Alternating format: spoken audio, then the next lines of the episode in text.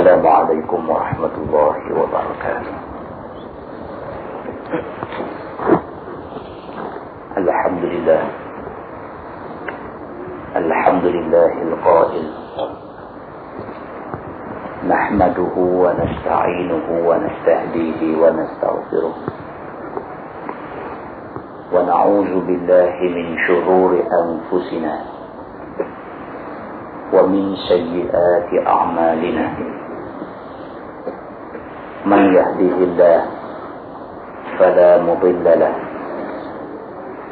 ومن يضلل فلا هادي له. أشهد أن لا إله إلا الله وحده لا شريك له. وأشهد أن محمدا عبده ورسوله. وصلوات الله وسلامه على سيدنا محمد وعلى آله وأصحابه أجمعين. أما بعد. أيها المؤمنون اتقوا الله. أوصيكم وإياي بتقوى الله. فقد فاز المتقون. muslimin dan muslimat dirahmati Allah subhanahu wa ta'ala di dalam sebuah hadis riwayat daripada Ibnu Umar radhiyallahu anhuma kata dia Nabi sallallahu alaihi wasallam bersabda Iza amsayta فلا تنتظر الصباح وإذا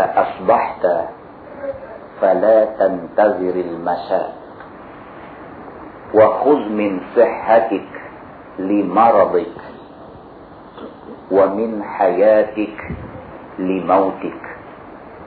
Atau kama qala hadis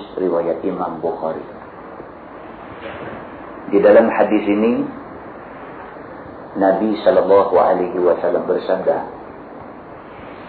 kata Nabi apabila kamu hidup pada waktu petang maka jangan sekali-kali kamu menyangka kamu akan hidup sampai subuh esok hari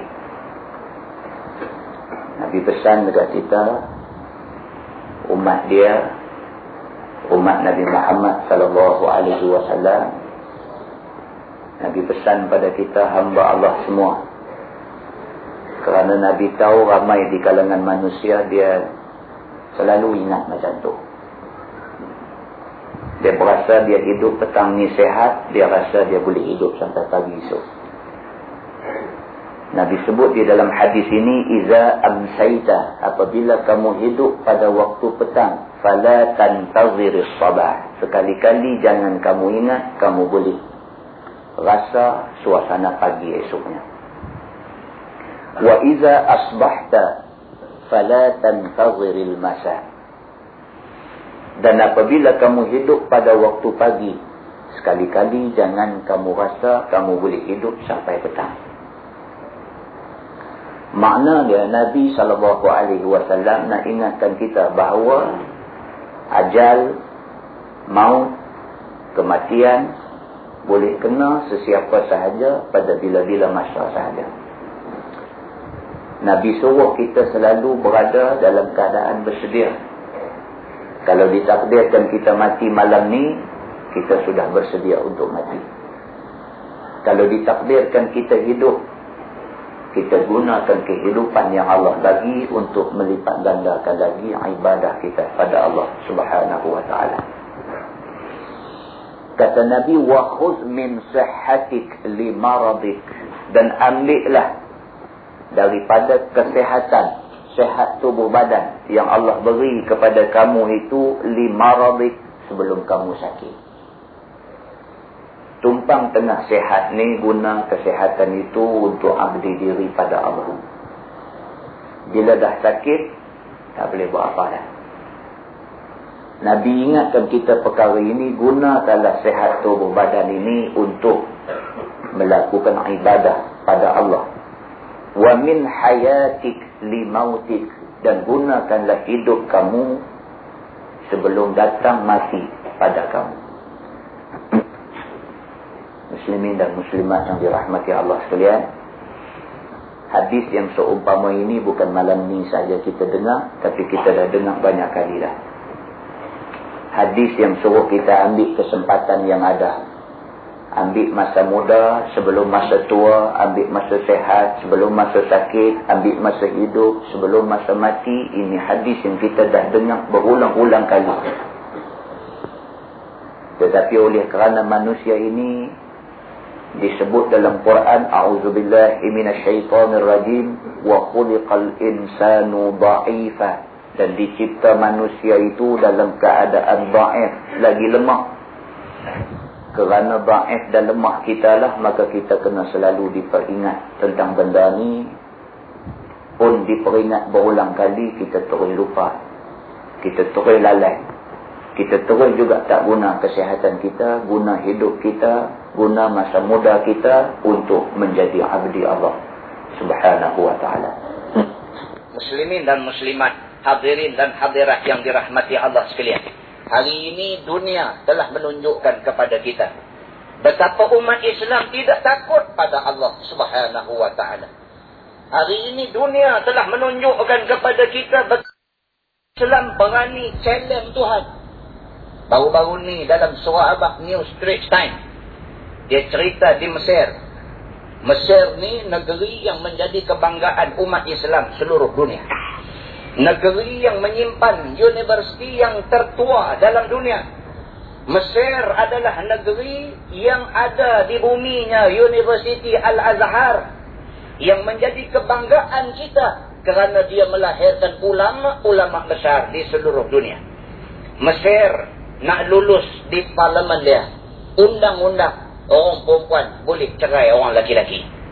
Punya celaru dan hubu haranya Mesir hari ini. Punya kacau bilaunya Mesir hari ini semata-mata kerana dia tak mau tunduk kepada wahyu Allah subhanahu wa ta'ala. Benda ni orang putih buat lama dah. So, dia mula nak buat cakap kampung tu pasang. Cerita orang putih cerita orang laki-laki, cerita orang perempuan boleh cerai orang laki-laki ni orang putih buat lama dah. Yang orang Islam sikit pun tak ada selera nak buat benda ni. Kerana kita tahu agama kita tak bagi buat benda tu. Tiba-tiba Mesir nak buat. Sekarang ni usul itu sedang dibahas di parlimen dia. Tak kena hari bulan, silap-silap puak-puak tu makan ubat. Tak kena ada lagu mana ada, dia sokong usul ini. Bila dia dia sokong usul ini, habis. Itulah bermulanya zaman kemusnahan bagi tamadun tertua dunia di Mesir. Sedara-sedari, muslimin dan muslimat yang dirahmati Allah sekalian. Kita nak cerita pada malam ini bahawa yang maha berkuasa, yang mempunyai langit, yang mempunyai bumi, yang mempunyai kekuasaan di antara langit dan bumi ialah Allah Subhanahu wa taala Tuhan Rabbul Alamin. Orang lain tak ada kuasa ini. Kita tak boleh tadbir langit. Kita tak boleh tadbir keseluruhan bumi. Sehebat-hebat Sayyidina Umar, Allah cuma izinkan dia mentadbir dua per tiga bumi. Tetapi Allah subhanahu wa ta'ala itu adalah satu-satunya Tuhan yang berkuasa mentadbir langit dan bumi. Saya dah cerita di banyak tempat dah. Halus tak, tak cerita lagi. Cerita K-O-B-E, Kobe. Walaupun isu ni dah lama, tapi kita nak cerita pada malam ni. Kobe, sebuah bandar pelabuhan besar di Jepun. Bila kita sebut Jepun ni, tak ada negeri lain boleh ting dia. Tak ada negeri lain boleh challenge dia. Jepun adalah negeri yang paling maju dari segi teknologinya. Pihak yang ada di Jepun adalah pihak yang pakar dalam semua bidang. Kalau kita di Malaysia nak buat bangunan, kita kena pakai arkitek lain, kena pakai engineer lain. Tapi di Jepun, orang itulah arkitek, orang itulah engineer. Dia ada dua degree. Degree dalam architecture dan degree dalam engineering orang yang sama. Dia bukan ada first degree, dia ada highest degree di dalam engineering dan dia ada highest degree di dalam arti jadi penasihat untuk memberi nasihat ketika orang nak bina building, nak bina bangunan besar. Nasihat dia sudah tentu nasihat seorang pakar yang betul-betul mampu bercakap dalam bidang itu. Dan mengikut maklumat yang kita terima daripada majalah dan sebagainya. Bangunan yang didirikan di Kobe adalah bangunan yang tak sama dengan bangunan yang ada di negeri kita. Bangunan yang didirikan di Kobe, bangunan dia tidak piling terus dalam bumi. Bahkan dia letak pada satu pada satu alat yang boleh berkisar. Maknanya kalau berlaku vibration, kalau berlaku gegaran, bangunan tu tak tumbang kerana dia boleh lari. Kerana di bawah tu dia ada besi, dia jadi macam roda. Bila bergerak, bangunan tu lari. Dia tak tumbang. Dan pihak kaji bumi dan pihak arkitektur dan pihak engineering semua sekali bagi jaminan. Kalau sekiranya berlaku gegaran di bawah daripada kala Richter berapakah bangunan ini tidak akan tumbang. Allah subhanahu wa ta'ala Tuhan yang maha berkuasa. Allah gegarkan bumi Jepun rendah daripada kala Richter yang ditentukan oleh penasihat binaan dia menyungkur habis semua bangunan yang ada di Kobe. Angka kematian meningkat sehingga ribu-ribu orang. Yang cedera mencapai angka 20 ribu orang lebih. Siapa punya kerja? Kalau tidak Allah subhanahu wa ta'ala punya kerja. Kita nak bagi ingat kepada semua orang Islam bahawa sesungguhnya dia tidak akan mampu nak mencabar Allah subhanahu wa ta'ala. Kita nak bagi ingat kepada semua umat Islam bahawa dia mesti tunduk kepada yang ditentukan oleh Allah subhanahu wa ta'ala kalau sekiranya dia mau selamat. Allah subhanahu wa ta'ala menyusun semua benda yang berlaku di atas muka bumi ini dengan tujuan supaya manusia yang melihat perkara ini dapat yang akibar daripada dia. Allah suruh kita manusia yang melihat kejadian keruntuhan Highland Tower di Kuala Lumpur dengan pandangan yang boleh kita ambil iktibar. Allah suruh kita tengok gempa bumi yang berlaku di Kobe. Allah suruh kita ambil iktibar. Belum habis bangkai di Kobe ditemui. Columbia pula kena gempa bumi. Allah tunjuk lepas satu-satu. Lepas satu-satu. Supaya manusia reti supaya manusia tidak engkar Allah subhanahu wa ta'ala. Tak habis lagi cerita gempa bumi. Gunung berapi di Indonesia nampak aktif pula dah. Meletup yang tu berselera habis. Dengan-dengan lo start dengan jam besar tu nanti tak bunyi dah lepas. Muslimin dan muslimat, hadirin dan hadirat yang dirahmati Allah sekalian. Malam ni meriah tak meriah sambutan nuzul Quran kita. Puak-puak Hindu pun ramai juga. Payah nak jadi ni. Nak jadi satu tarikh pakat main berimpun di tempat yang dekat-dekat ni cukup payah jadi. Malam ni dia jadi. Siapa yang susun semua benda ni bagi jadi? Allah subhanahu wa ta'ala susun. Bila saya sampai tadi musim cari parking. Kunabuh tak mana ni puak-puak ni panggil kita ceramah tempat parking pun tak bagi ni. Pusin punya pusin lama-lama dapat satu lopak di sana. Kita kata kat mereka ni awak yang ramai sangat sampai nak buat kereta pun tak boleh ni. Mereka kata pasal ustaz ni mereka jack kita, kita tahu. Mereka kata pasal ustaz lah ni yang ramai ni. Saya kata tak kot, pasal bobo, tak kot. Sama naik malam ni. Muslimin dan muslimat, hadirin dan hadirat yang dirahmati Allah sekalian. Kita cukup berbangga sebenarnya pada malam ini.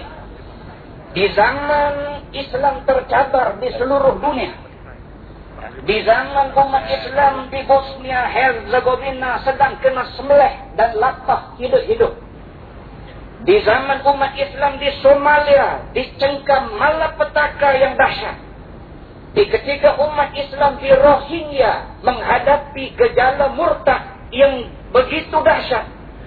Di ketika umat Islam berada di dalam cabaran yang cukup dahsyat. Tiba-tiba umat Islam di Malaysia mempertahankan syiar agama dia.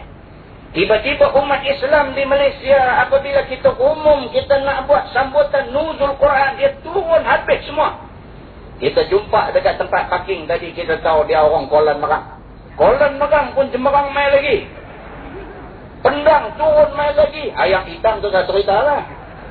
Malam ni dia turun habis. Pasal apa? Semata-mata kerana kita bangga dengan syiar agama kita.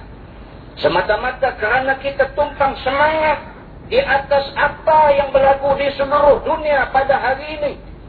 Bahawa bukan masanya umat Islam tidur lena.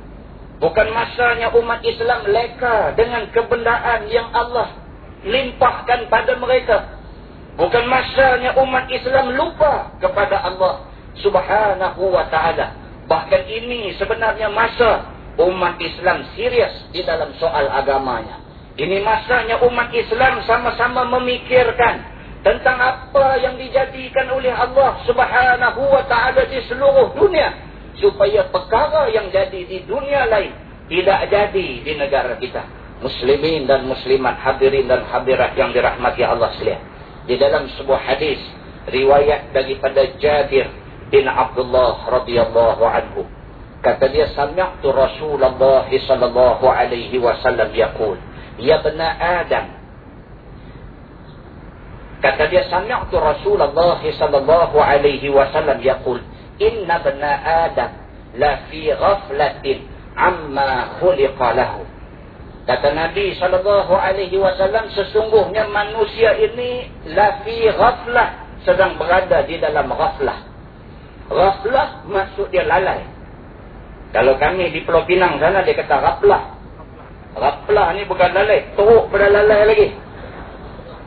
Dia kata hang ni awak ghaflah sangatlah ni, teruk pada lalai lagi. Tapi dalam hadis ni dia kata sesungguhnya manusia lafi ghaflah berada di dalam suasana lalai amma khuliqa lahu terhadap apa yang diciptakan baginya.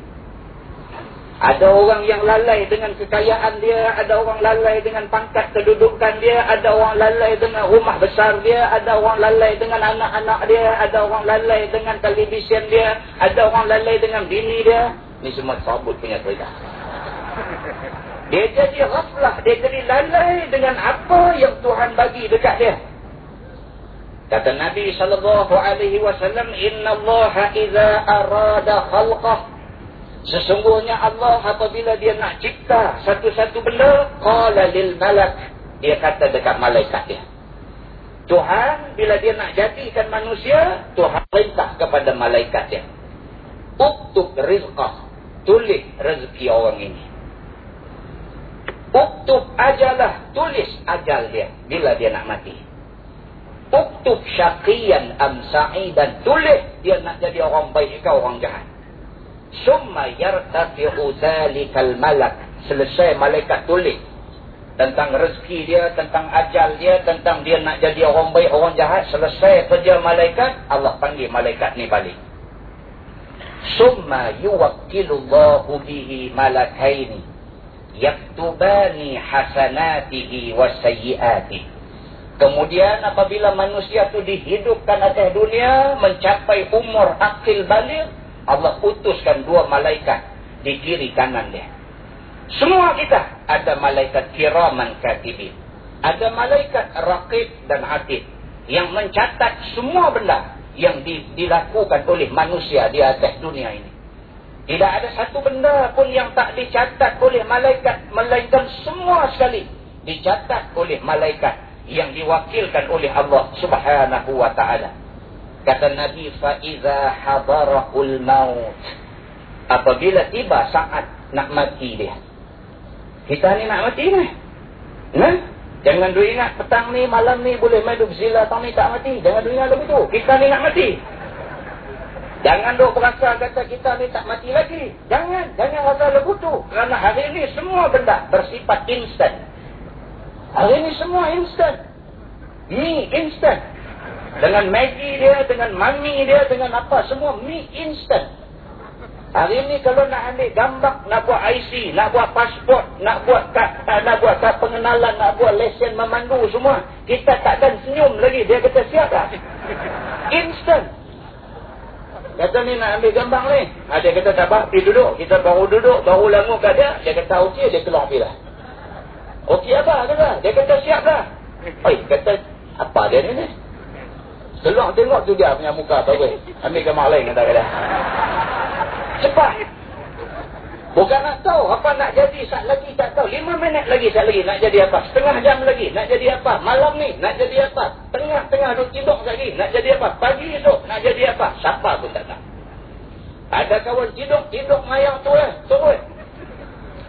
Sampai pagi esok bini dia duduk tunggu tak bangkit. Bini dia kata kalau tak semayang subuh pun janganlah bulan puasa. Makna memang dia selalu pun tak semayang subuh. Tapi bini dia kata kalau hang kamu semayang pun bulan lain lah. Bulan puasa ni semayang bila. Hidup gerak, hinggut kaki, beringgut sampai kepala. Apa-apanya habis umur dah. Instant. Apa yang berlaku hari ini semua sekali bersifat instant, bersifat segera. Maka kita kena ingat sangat-sangat benda ni. Kerana Allah subhanahu wa ta'ala yang menjadikan perkara-perkara yang kita sebutkan ini. Sabda Nabi SAW apabila sampai masa dia. Maka naiklah malaikat yang bertugas menjaga di kiri kanan kita. Malaikat rakib dan atib ditamatkan kontrak dia hampir balik. Sekarang ni orang lain nak ambil alih kerjaan. Waja'a malakul maut. Maka datanglah malaikat maut. Habis. Bila sampai malaikat maut, kiraman katibin. Rakib dan atib boleh balik. Hang punya kerja habis. Tak ada nak tulis apa dalam lepas ni. Hang pergi balik. Bagilah malaikat mau menjalankan tugas dia. Liyak bidaruhah. Untuk merentak nyawa daripada tubuh dia. Saudara-saudari muslimin dan muslimat. Hadirin dan hadirat yang dirahmati Allah sekalian. Allah tunjuk kat kita tiap-tiap hari sebenarnya. Tiap-tiap hari ada orang mati. Orang yang dulunya kawan baik kita. Hari ini dah mati. Orang yang dulunya kawan sepermainan dengan kita masa kecil. Hari ini dah mati. Orang yang baru petang kemarin duduk bersembang dengan kita. Hari ini mati. Allah subhanahu wa ta'ala jadikan peristiwa kematian ini sebagai satu pengajaran kepada manusia semua. Sepatutnya lah sangat kita insaf dan kita bertaubat kepada Allah subhanahu wa ta'ala. Sabda Nabi, فَإِذَا دَخَلَ قَبْرَهُ apabila mayat dimasukkan ke dalam kuburnya farudda ruhu fi jasadih maka Allah Subhanahu wa taala kembalikan roh dalam jasad dia. Ni nak abang bagi. Nak percaya ke? Tak mau percaya ke? Mati esok jumpa. Kadang-kadang benda lagu ni saya cukup susah hati bila nak abang ni. Benda yang kita tak boleh tunjuk bukti. Kita nak habak lagu mana ni? Cerita pasal azab kubur. Nak cerita macam mana? Kalau ada video boleh tunjuk gambar macam mana mukar nakir naik dan sebagainya. InsyaAllah Masjid Zahir tak tambah banyak tu. Tambah tiga tingkat naik atas. Dia terpa turun main semayang tak tahu nak cerita. Bermakna Allah tak tunjuk dekat kita dalam bentuk visual, dalam bentuk mata tengok nampak. Cerita yang kita baca dalam hadis ni, faiza dakhala qabra apabila mayat masuk kubur. Rudda ruhu fi jasadi. Ruh dikembalikan ke dalam jasad si mati. Waja'ahu malakal qabr ketika itu datanglah dua malaikat kubur. Samtahana untuk buat ujian pada si mati ini. Saudara-saudari muslimin dan muslim dirahmati Allah sekalian, insafilah keadaan ini. Keadaan yang diceritakan oleh Allah subhanahu wa ta'ala di dalam hadis Nabi sallallahu alaihi wasallam ini mesti kita ambil ingat sangat-sangat. Tidak kira siapa kita, kita akan mati. Tak kira siapa kita, kubur itu rumah kita. Tak kira siapa kita, malaikat muka dan nakir tak kenal orang. Berjaga-jaga dalam menghadapi soal ini. Jangan sampai kita tergolong dalam golongan yang menyesal besar di hari akhirat nanti. Jangan sampai waktu tu baru nak teriak. Jangan sampai waktu tu baru nak minta pada Allah nak balik atas dunia. Jangan waktu tu baru nak kata kita tak ada nak jadi hamba Allah yang baik di atas dunia. Sesungguhnya benda yang disebutkan di dalam Quran, sesungguhnya benda yang disebutkan di dalam hadis ini perkara benar, bukan dusta. Beruntunglah orang yang percaya kepada khabar-khabar ini. Dan rugi besar orang-orang yang tidak percaya kepada janji-janji Allah subhanahu wa ta'ala ini. Apabila selesai muka dan nakir menjalankan tugas dia Kata Nabi sallallahu alaihi wasallam, maka tunggulah manusia itu di dalam kubur sehingga tibanya hari kiamat. Fa idza qamatis sa'ah bila tiba hari kiamat. In hatta alaihi malakul hasanat wa malakus sayyi'at. Allah akan hantar dua malaikat untuk mengiringi manusia ini fantashata kitaban ma'qudan fi unuqih akan digantung di leher mereka itu segala rekod amalan mereka.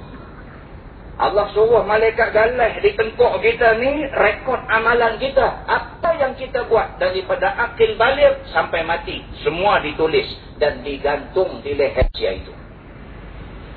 Pada ketika itu manusia semua dibawa ke depan Allah subhanahu wa ta'ala. Bila sampai di situ Nabi berhenti sah. Nabi itu cerita ke sahabat ni. Nabi kata dekat para semua kamu jaga-jaga. Kamu lalai di dalam apa yang Allah bagi pada kamu. Kamu lalai dengan harta benda kamu. Kamu lalai dengan kedudukan kamu. Kamu lalai dengan rumah kamu. Kamu lalai dengan anak-anak kamu. Kamu lalai dengan nikmat sementara dunia yang diberikan pada kamu. Sedangkan Allah subhanahu wa ta'ala menentukan banyak benda yang kamu mesti buat. Tapi kamu tak buat benda-benda yang ditentukan Allah subhanahu wa ta'ala itu. Jaga-jaga kamu di dalam menghadapi kedahsyatan adab kubur. Jaga-jaga kamu di dalam menghadapi padang mahsyar yang panas terik itu. Jaga-jaga kamu dalam menghadapi titi siratal mustaqim yang tajamnya lebih tajam daripada mata pedang itu. Bila Nabi cerita semua benda ni, Nabi diam sebentar. Kemudian kata Nabi, Inna qudamakum amran azim ma taqduruna. Nabi kata dekat sahabat dia, sesungguhnya di depan kamu sana.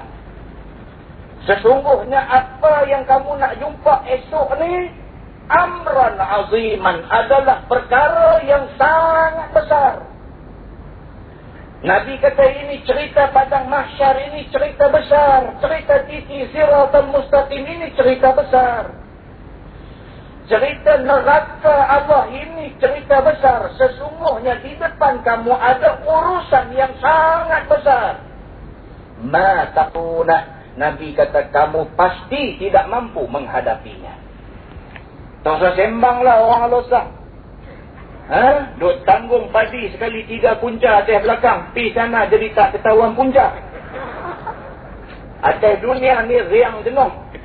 Nah, atas dunia ni riang jenuh. Oh, guni padi satu. Dia kata ke kawan dah. Satu ni. Kawan dia kata, oh, lah dulu. Dia kata, dah, oh, tiga ni. Jangan tu sombong. Nabi kata, depan kamu itu lagi besar daripada punca padi itu ma taqduruna kamu garanti tak akan mampu menghadapinya. Maka kata Nabi sallallahu alaihi wasallam fasta'inu billahil azim. Oleh itu minta tolonglah kepada Allah Tuhan yang maha besar. Maka kata Nabi sallallahu alaihi wasallam fasta'inu billahil azim. Oleh itu minta tolonglah kepada Allah Tuhan yang maha besar Saudara-saudari muslimin dan muslimat yang dirahmati Allah sekalian. Dalam ayat 1 hingga 2 surah Al-Mulk. Allah berfirman. A'udzu billahi minasyaitonir rajim. Tabarakalladzi biyadihil mulk. Wa huwa ala kulli syai'in qadir. الذي خلق الموت والحياة ليبلوكم أيكم أحسن عملا wa huwal azizul ghafur. Sadaqallahu alazim dalam ayat ini Allah Subhanahu wa taala sebut tentang kejadian hidup dan mati. Kata Allah sesungguhnya hidup dan mati itu dijadikan oleh Allah. Liyabluwakum ayyukum ahsanu amala. Untuk tes kamu untuk uji kamu. Siapa di kalangan kamu yang baik amalannya? Kita menghadapi hidup hari ini dengan penuh ujian yang didatangkan oleh Allah Subhanahu wa taala bagaimana yang diceritakan kepada kita semua tentang sahabat Nabi Sa'labah yang diuji dengan kesenangan Sa'labah lupa Allah Subhanahu wa taala dan akhirnya Sa'labah mati dengan serba kesengsaraan di dunia ini. Cuba bayangkan Allah subhanahu wa ta'ala cerita kepada kita tentang Korun. Korun ini bukan orang lain. Dia sepupu kepada Nabi Musa salam. Tiba-tiba Korun yang diuji dengan harta kekayaan ditenggelami bumi. Tiba-tiba Korun yang diuji dengan harta kekayaan ditenggelami bumi. Allah subhanahu wa ta'ala cerita kepada kita tentang Fir'aun. Pemerintah yang zalim yang diuji dengan kedudukannya. Akhirnya Fir'aun tenggelam di dalam kuasa yang ada. Dia mati di tenggelami Laut Merah. Allah cerita kepada kita tentang Bilal bin Rabah. Yang Allah uji dia dengan keyakinan dia pada Allah. Lalu akhirnya Bilal mendapat kemuliaan di sisi Allah. Allah cerita kepada kita tentang Juraij. Seorang pemuda yang diuji dengan ibu bapa dia. Maka akhirnya Juraij terfitnah kerana perempuan cantik akibat daripada doa ibu dia. Allah cerita kepada kita tentang Al-Qamah yang terlalu sayang bini dia sehingga akan meletakkan mak di tempat nombor dua. Lalu akhirnya Al-Qamah tidak boleh mengucap ketika menghadapi sakratil maut dia. Melainkan setelah diampunkan dosa oleh mak dia. Allah cerita kepada kita tentang ujian ini. Supaya manusia yang ada hari ini ambil tibar, Jaga-jaga. Jangan sampai dia menyesal di kemudian hari. Saudara-saudari muslimin dan muslimat yang dirahmati Allah sekalian. Berapa ramai manusia yang ada di dalam dunia pada hari ini. Allah beri kesenangan. Allah beri harta benda. Allah bagi kuasa, pangkat kedudukan. Allah bagi anak pinak ramai. Allah bagi kecantikan. Allah bagi keyakinan diri. Allah bagi ibu bapa pada dia. Allah bagi isteri yang cantik jelita. Tetapi dia tidak bahagia di dalam dunia ini. Dia tidak bahagia di sisi Allah subhanahu wa ta'ala. Berapa ramai manusia yang dapat apa yang dia nak. Tetapi ada benda yang dia tak dapat. Dan dia pun tak tahu apa yang dia tak dapat. Ni seraput punya cerita ni. Tak dia nak semua dapat. Nak duit, ada duit. Nak nak semua dapat, semua dapat. Tapi ada benda yang dia tak dapat. Orang tanya apa orang tak dapat? Tak tahu. Tapi aku tak dapat ni. Ni haru punya cerita. Lalu akhirnya golongan yang macam ni. Golongan yang tidak bahagia ini. Mati mereka di dalam serba kesengsaraan. Lalu akhirnya mereka ini cari jalan pintas di dalam hidupnya. Saya selalu cerita di mana-mana tentang Elvis Presley. Ha? Elvis Presley, kau orang lu tak, tahu saya tak tahu. Elvis Presley ni kaya ni tak tahu nak abang. Kaya sungguh dia. Duit ni bilion ringgit tu ada. Bilion dolar Amerika. Pendek kata nak nak apa boleh. Akhirnya Elvis Presley mati kerana ambil dadah berlebihan. Adakah bermakna harta benda yang ada kat dia ni boleh memberi semua apa yang dia nak? Tak. Berapa ramai orang kaya yang jiwanya merana dan menderita? Berapa ramai isteri kepada orang-orang kaya tetapi tiap-tiap hari duduk berendam bayang mata? Berapa ramai orang yang Allah bagi keduniaan pada dia tetapi Allah tak bagi benda yang boleh menimbulkan ketenangan dan ketenteraman dalam diri dia. Hari ini manusia sanggup belanja juta-juta ringgit kerana nak tenang. Pasal nak tenang, manusia sanggup bayar duit juta-juta ringgit tapi tak boleh juga tenang. Michael Jackson. Michael Jackson duit banyak, popular, satu dunia orang kenal dia. Tapi jiwa tak bahagia. Akhir-akhir pergi beli satu tiup oksigen. Nak tidur dalam tiup tu. Punya tak tahu nak buat macam mana nak bagi tenang hati ni. Tak tahu nak buat macam mana beli satu tiup oksigen tidur dalam tiup tu. Harga tiup oksigen tu 3.7 juta dolar Amerika. Beli. Pasal apa? Pasal tak tenang. Jiwa tak tenang. Berseraput dalam jiwa. Hak ni tak kenal, hak ni tak kenal. Hidup tak boleh nak makan tak lalu. Yang hamba Allah duk pukul padi gedung-gedung tu jumpa lah. Dia balas habis licin. Kita Allah bagi ketenangan tak lalu makan. Agak-agak pun rasa keras. Kalau saudara-saudari hadirin dan hadirat yang dirahmati Allah sekalian. Kalau sekiranya kita perhati benda-benda macam ni, benda-benda yang disebutkan dalam Quran, benda-benda yang disebutkan di dalam hadis Nabi, nescaya terdidiklah hati kita. Di dalam satu hadis kursi, Allah berfirman, Kata dia, Ya bena Adam, I'lam anna allazi tabnihi lil kharab. Kata Tuhan, wahai manusia, ketahuilah. Sesungguhnya apa yang kamu bina hari ini akan binasa. Apa yang kamu buat hari ini semua akan binasa. Wa anna umraka lil kharab. Sesungguhnya umur kamu, hidup kamu akan binasa. Tapi kemana kita? Akan sampai masanya kita akan dibinasakan oleh Allah Subhanahu wa taala. Wa jasaduka liturab.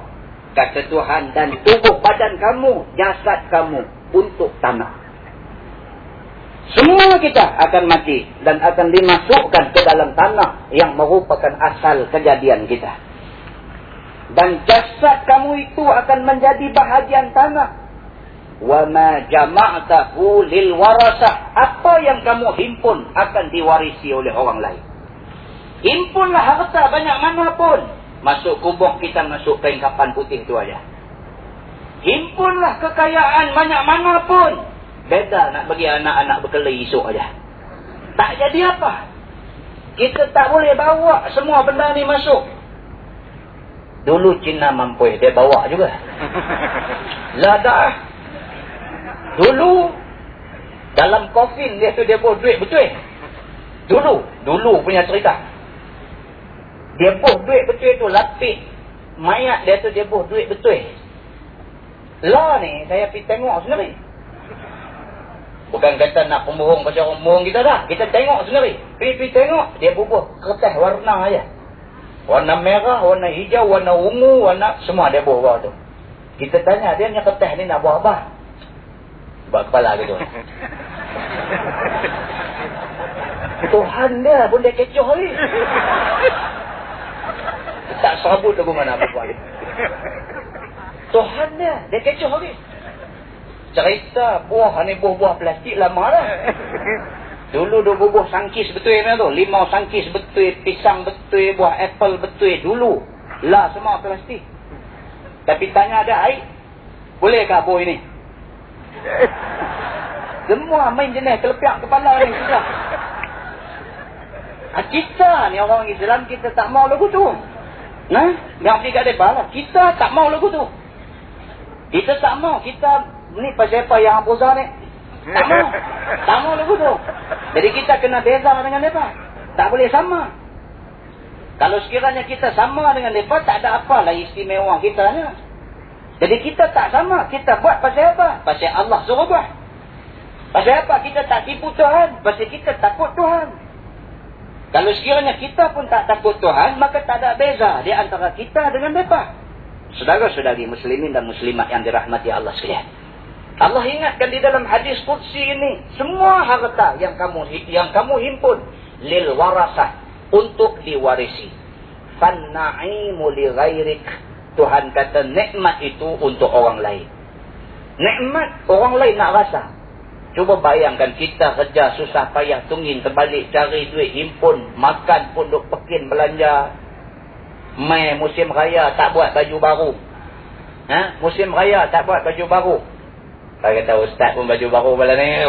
Ha? Lepas selalu duduk tengok kita lagu lain malam ni lagu lain. Sambut. Tadi daripada habis semayang nak turun tadi sampai berapa orang punya tu tegak Ustaz cekak malam ni. Perli kita pula. Kita punya duk pekin belanja, duk jaga duit, tak belanja lebih kurang, tak buat lebih ikut suka, tak buat. Pasal apa nak impun duit? Mati-mati kita anak dia peraik habis. Ni, yang duk jadi dalam masyarakat ni, Allah sebut dah dalam hadis kutsi dia. Dia sebut dah. Dia sebut dah. Dia duk cari banyak-banyak sangat ni. Nak buat apa? Esok anak-anak berebut ambil habis. Kok dia ambil ah, kita cari bagi kat dia, dia balas balik kat kita, ingat kita baca Quran hadiah dekat kita, minta doa untuk keselamatan kita, jadilah. Hak tu pun dia tak bagi. Dia tak bagi dekat dekat bapak dia ni, dia tak bagi. Pasal apa? Pasal silap kita. Kita hanya menekankan soal material, soal kebendaan pada anak kita. Dan kita sekalipun tak pernah bagi tahu dekat anak kita bahawa anak yang saleh adalah anak yang mendoakan ibu bapa dia. Tak pernah kita habaq benda tu kat anak kita. Sampai kita mati, kita tak habaq benda tu kat dia. Tak pernah sekali pun dalam hidup kita, kita panggil anak kita, mai sini sat, cuba semayang, ayah nak tengok, semayang macam mana. Tak pernah. Tak pernah kita buat benda-benda macam ni dekat anak kita. Tidak pernah kita panggil anak kita, Cuba baca tahiyat akhir, bapa nak dengar sekali macam mana bacaan tahiyat akhir, tak pernah buat. Dan kita tak pernah pun pastikan anak kita bangkit semayang subuh, pagi-pagi, tak pernah juga. Saudara-saudari muslimin dan muslimat yang dirahmati Allah sekalian. Cuti sekolah. Kita dah buat summer camp di UUM. Nah, orang All-Star, siapa yang nampak anak dia, dia dia tak ada masa. Dia tak ada masa nak didik, hantar pergi sama kan. Hantar pergi sana. Kita ambil empat hari. Empat hari untuk kita pastikan dia boleh fardu ain. Empat hari. Dalam empat hari itu dia reti berwuduk, dia reti semayang, dia reti rukun semayang apa, dia reti wirid, dia reti, dia reti, dia reti. Empat hari insyaAllah. Ada dalam ramai-ramai haduk pi itu, kita tanya dia. Semayang subuh dah, nganga melopong mulut. Kita pergi test tanya semayang subuh dah. Nama. Tak apalah. Dia ambil ayat semayang dulu. Kita kata kata. Dia ambil ayat semayang dulu. Bawa pergi dekat paip. Buka paip duk perhati ayam tu. Kita budak ni sakit sawan ke apa ke. Dia tengok ayam dia geram ke apa ke. Tengok lama aja. Tak kata-kata, cuba ambil ayat semayang tengok. Ambil ayat semayang. Beralih tengok muka kita. Ambil semayang tahu dah? Tahu. Ah ambil. Tahan-tahan tangan basuh telinga dulu. La ilaha illallah. Umur 17 tahun. Umur 17 tahun. Cuba bayangkan macam mana bapak dia nak clear benda ni depan Tuhan esok ni. Ni, hak kita duk cerita dalam hadis tadi bila masuk kubur, malaikat muka dan nakir tanya ni, macam mana bapak dia nak jawab di depan Allah subhanahu wa ta'ala esok ni. Ini satu soal yang compulsory, satu soal yang wajib, yang mesti, yang tidak dapat tidak. Ibu bapa mesti kena selesaikan benda ini. Cuba bayangkan kalau sekiranya kita cuaikan benda ni. Cuba bayangkan kalau kita masuk dalam kumpulan manusia yang memandang remeh kepada soal-soal agama. Cuba bayangkan bagaimana susahnya kita di hari akhirat nanti. Saudara-saudari muslimin dan muslimat yang dirahmati Allah sekalian. Kita lah ni bukan kita nak bercakap soal ilmu lagi dah. Kerana kita baik sangka, kita menganggap umat Islam seluruhnya ada ilmu hari ini. Siapa di kalangan umat Islam hari ini yang tak tahu kata semayang lima waktu tu wajib? Siapa? Tak ada. Semua orang tahu. Ada jadi masalah ni tak mau semayang aja. Susah tunggu. Tak mau semayang. Ini yang susah. Tak, tak mau semayang tu kalau kita pergi pegang dia tanya. Ni, kamu semayang tak lagi? Dia buat kelepiang kepala juga. Semayang ni wajib tak kan? Tanya dia. Dia kata apa ni main duk bagi kuliah maghrib kau orang. Marah pula. Bermakna adakah dia ni kurang dia dari segi ilmu? Dah. Tetapi kurang dia dari segi kesedaran dan dari segi amalan. Yang tu yang kurang. Lah ni kita nak buat macam mana nak bagi orang yang tahu ni buat apa yang dia tahu. Yang ni susah. Kalau kita boleh buatlah satu benda, senanglah cerita ni.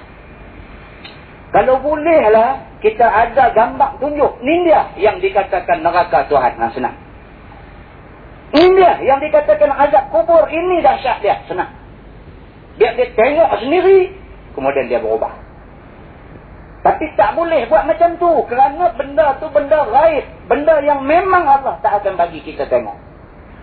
Saudara-saudari yang dirahmati Allah sekalian. Kalau hak sikit-sikit Tuhan tunjuk manusia tak ambil yang tiba. Macam yang saya cerita tahun lepas. Kejadian di Naga Lilit Kedah. Di Kedah juga lah. Kejadian di Naga Lilit Kedah. Satu perempuan tua. Pukul dua pagi bangkit tu menjahit. Tiba-tiba segumpal hati terjun masuk ke atap rumah dia. Benda ni miracle. Satu benda yang luar biasa. Tapi Tuhan boleh buat kalau Tuhan nak buat. Tiba-tiba segumpal api. Jatuh ke atap rumah dia. Masuk terus serang dia. Dalam kaput dia bangkit tepi api tu. Dia lari api ikut. Dia lari api ikut. Kriau melolong dalam rumah. Oleh kerana tak tahan tiba-tiba Mulut dia terkeluar perkataan Allah. Dia kata, api itu tiba-tiba bias pergi ke dinding rumah dia. Kemudian makan beberapa keping gambak yang ada di dinding rumah dia. Suami dia bangkit, orang kampung pakat bangkit mai, api itu balik keluar ikut lubang yang dia masuk tadi. TV3 api ambil gambar. Tapi sampai hari ini tak siar lagi. Kau dihilang kamera ke apa kita tak tahu. TV3 dia ambil gambar sampai hari ni dia tak sial lagi. Lepas kejadian tu orang kampung pakai bangkit mai nampak api tu keluar daripada bumbung rumah dia nampak api tu bergumpai naik suddenly disappear. Orang putih sikit. Tiba-tiba hilang. Tak ada api tu. Saya beralih tengok muka Tan Sri orang putih sikit. Ha? Tiba-tiba api tu hilang. Apa benda ni? Wallahu a'lam. Hanya Tuhan yang mengetahui. Orang kampung bangkit. Orang kampung witness benda itu. Menjadi saksi. Melihat api itu. Akibat dia dekat tiga bulan. Rumah dia. Orang pakai timpa api. Kawah jual kacang sepat. Kacang kuda apa semua. Menegasakan hari itu. Nu, Johor nu. Daripada Johor baru. Sewa bah. Main nak tengok. Main nak tengok kesan lecor di kulit badan dia. Di sebelah depan ni, tangan, muka sikit, belakang, kena api, melecok. Pakat main nak tengok ni, benda ni, betul ke benda ni, betul ke? Nak main tengok, tengok, semua tengok. Allah subhanahu wa ta'ala yang mengetahui apa rahsia di sebalik kejadian itu. Allah subhanahu wa ta'ala yang mengetahui dari mana datangnya api itu. Dan kenapa api itu didatangkan ke rumah orang tua ini? Saudara-saudari muslimin dan muslimat yang dirahmati Allah sekalian. Tak percaya tanya sendiri. Ha, lagu tu senang. Nah, saya beritahu ustaz ni main jual minyak angin. Pergi tanya sendiri. Macam mana benda tu boleh jadi? Dan kenapa benda tu jadi? Hanya Allah yang mengetahui. Kita cuma boleh tengok kesan daripada kejadian itu. Saudara-saudari muslimin dan muslimat yang dirahmati Allah sekalian. Kita kena ingat perkara yang disebutkan Allah di dalam Quran ini banyak-banyak. Kita kena ingat bagaimana dahsyatnya suasana mati yang dijanjikan Allah subhanahu wa ta'ala kepada kita semua. Yang disebutkan di dalam surah Qaf ayat 19. A'udzubillahi minasyaitanirrajim. Waja'at sakaratul mauti bilhaq. Zalika ma kunta minhu tahid. Sadaqallahul azim. Maksudnya firman Allah dan telah datang kepada kamu sakratil maut. Telah datang kepada kamu kematian bilhaq dengan benar. Cerita mati ini bukan cerita bohong, ini cerita benar. Zalika ma kunta min hutahid. Yang demikian itu, kematian itu adalah sesuatu yang nak eh, yang kamu semua nak lari daripadanya. Tuhan pun tahu manusia kalau boleh tak mau mati. Jangan kata orang kaya, orang miskin pun tak mau mati. Melainkan orang yang tak bahagia aja yang nak mati. Orang yang rasa bahagia, doa minta panjang umur. Tuhan kata kematian itu tetap akan datang pada kamu. Walaupun kamu nak lari. Di dalam sebuah hadis Sayyidatina Aisyah radhiyallahu anha isteri Nabi kata dia raaitu Rasulullah sallallahu alaihi wasallam wa huwa bil maut wa indahu qadah fihi ma'un wa huwa yadkhulu yadahu fil qadah thumma yamsahu wajhahu bil ma' thumma yaqul Allahumma a'inni ala ghamaratil maut atau sakaratil maut atau kama qal hadis riwayat Imam At-Tirmizi Sayyidatina Aisyah isteri Nabi. Dia kata dia tengok Nabi ketika Nabi nak mati ketika Nabi lagi satu detik nak menghadapi mati ketika Nabi saat lagi nak mati Aisyah duk tengok Nabi kerana Nabi duduk di atas riba dia kepala Nabi letak atas riba Aisyah Kata Aisyah, di sisi Nabi ada sebekas air. Nabi masukkan tangan dia dalam bekas air itu. Summa yamsahu wajhah. Kemudian sapu air ke muka dia. Kemudian kata Nabi, Allahumma, Ya Allah, Ya Tuhan kami, A'inni ala ghamaratil maut. Tolonglah aku di dalam menghadapi kesengsaraan mati ini. Nabi seorang kekasih Allah, orang rapat Allah, orang kuat Allah pun sakit ketika nak mati. Ini kan pula kita manusia yang lebih kurang buat aja dengan Allah. Bagaimana sakitnya kita ketika kita nak menghadapi mati esok. Di dalam sebuah hadis lain, riwayat daripada Sayyidina Anas bin Malik radhiyallahu anhu. Kata dia anna nabi sallallahu alaihi wasallam dakhala ala syabbin wa huwa fil maut. Pada satu hari nabi masuk tengok satu budak muda sedang tenat menghadapi mati. Nabi pi tengok satu budak muda nazak menghadapi mati faqala nabi kata kat budak muda ni kata nabi kaifa tajiduk bagaimana keadaan kamu sekarang Nabi tanya orang yang nak mati. Nabi bisik di telinga dia. Kata Nabi, Kaifa tajiduk? Bagaimana yang kamu dapati sekarang? Maksudnya, hang rasa lagu mana lah ni? Qala, jawab budak muda ni, Wallahi, kata dia, Demi Allah, Ya Rasulullah. Inni arjullah. Kata dia, Ya Allah, sesungguhnya aku mengharapkan pertolongan Allah. Waktu aku nak mati ni, aku tak ingat lain. Aku tak ingat harta aku. Tak ingat tanah aku. Tak ingat semua yang ada dekat aku. Yang aku ingat hari ini, Arjullah. Aku mengharapkan keredaan Allah. Kata dia lagi kepada Nabi, Wa inni akhafu zunubi. Dan sesungguhnya aku takut dosa-dosa aku. Banyak dalam hadis menceritakan bahawa orang yang nak mati ni semua filem lama dia ditayangkan balik. Dekat nak mati. Dalam suasana gawat, dalam suasana kelam kabut tu semua filem lama. filem tahun 50-an, 60-an, 70-an. Zaman agogo, pop ye ye, semua main balik.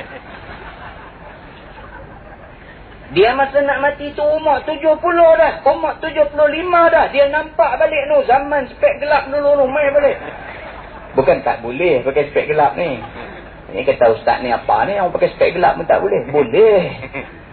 Tapi dia nampak balik. Zaman duk pakai seluar Yankee tu. Nampak balik. Zaman dia duk pergi buat benda-benda tak elok. Tuhan tunjuk balik. Sebagai satu ukubah. Sebagai satu malapetaka azab. Yang Tuhan nak bagi kat dia. Bila dia nampak benda-benda ni, tak ada lah yang dia harap pada masa tu melainkan dua perkara. Yang pertama, ini arjullah. Aku harap keampunan Allah. Yang kedua, wa ini akhafu zunubi. Aku takut dosa-dosa aku. Faqala Nabi sallallahu alaihi wasallam, Nabi kata kat budak muda tu, la yajtami'ani fi qalbi 'abdin fi mithli hadzal mawtin illa a'tahu Allah ma yarju. Nabi kata tak ada apa. Dalam keadaan yang macam kau ada sekarang ini, Tuhan tak akan serabutkan hati kamu. Melainkan Tuhan bagi apa yang kamu nak. Nabi bagi jaminan kat budak muda ni tak usah takutlah kepada dosa kamu. Tak usah takutlah apa yang kamu buat dulu. Tak usah takut kerana kamu orang baik. Allah bagi apa yang kamu nak. Kalau kamu nak keredaan Allah, Tuhan bagi pada kamu keredaan Allah. Wa ammanahu mimma yakhaf dan Allah akan amankan kamu daripada semua benda yang kamu takut. Saudara-saudari muslimin dan muslimat yang dirahmati Allah sekalian sempena malam nuzul Quran ini kita pastikan kita jadi orang yang taat pada Quran. Sempena malam nuzul Quran ini kita pastikan kita orang yang mempertahankan Quran. Sempena malam nuzul Quran ini kita pastikan diri kita termasuk dalam himpunan orang-orang yang tunduk patuh dan taat kepada semua perintah Allah Subhanahu wa taala yang ada di dalam Quran. Kalau sekiranya kita boleh memastikan diri kita termasuk di dalam golongan yang kita sebutkan ini insya Allah Allah subhanahu wa ta'ala akan limpahkan banyak eh, rahmat inayahnya kepada kita semua umat yang mendaulatkan Al-Quran itu dan sebelum kita mengakhiri ceramah pada malam ini kita tengok sepotong ayat daripada surah Al-Jathiyah ayat 6 Allah berfirman A'udzubillahi minasyaitanirrajim tilka ayatullahi natluha alaika bil haqq fa bi ayyi haditsin ba'da Allah wa ayatihi yu'minun. Sadaqallahul azim. Allah tanya kita di dalam ayat ini. Kata dia demikian itulah ayat-ayat Allah.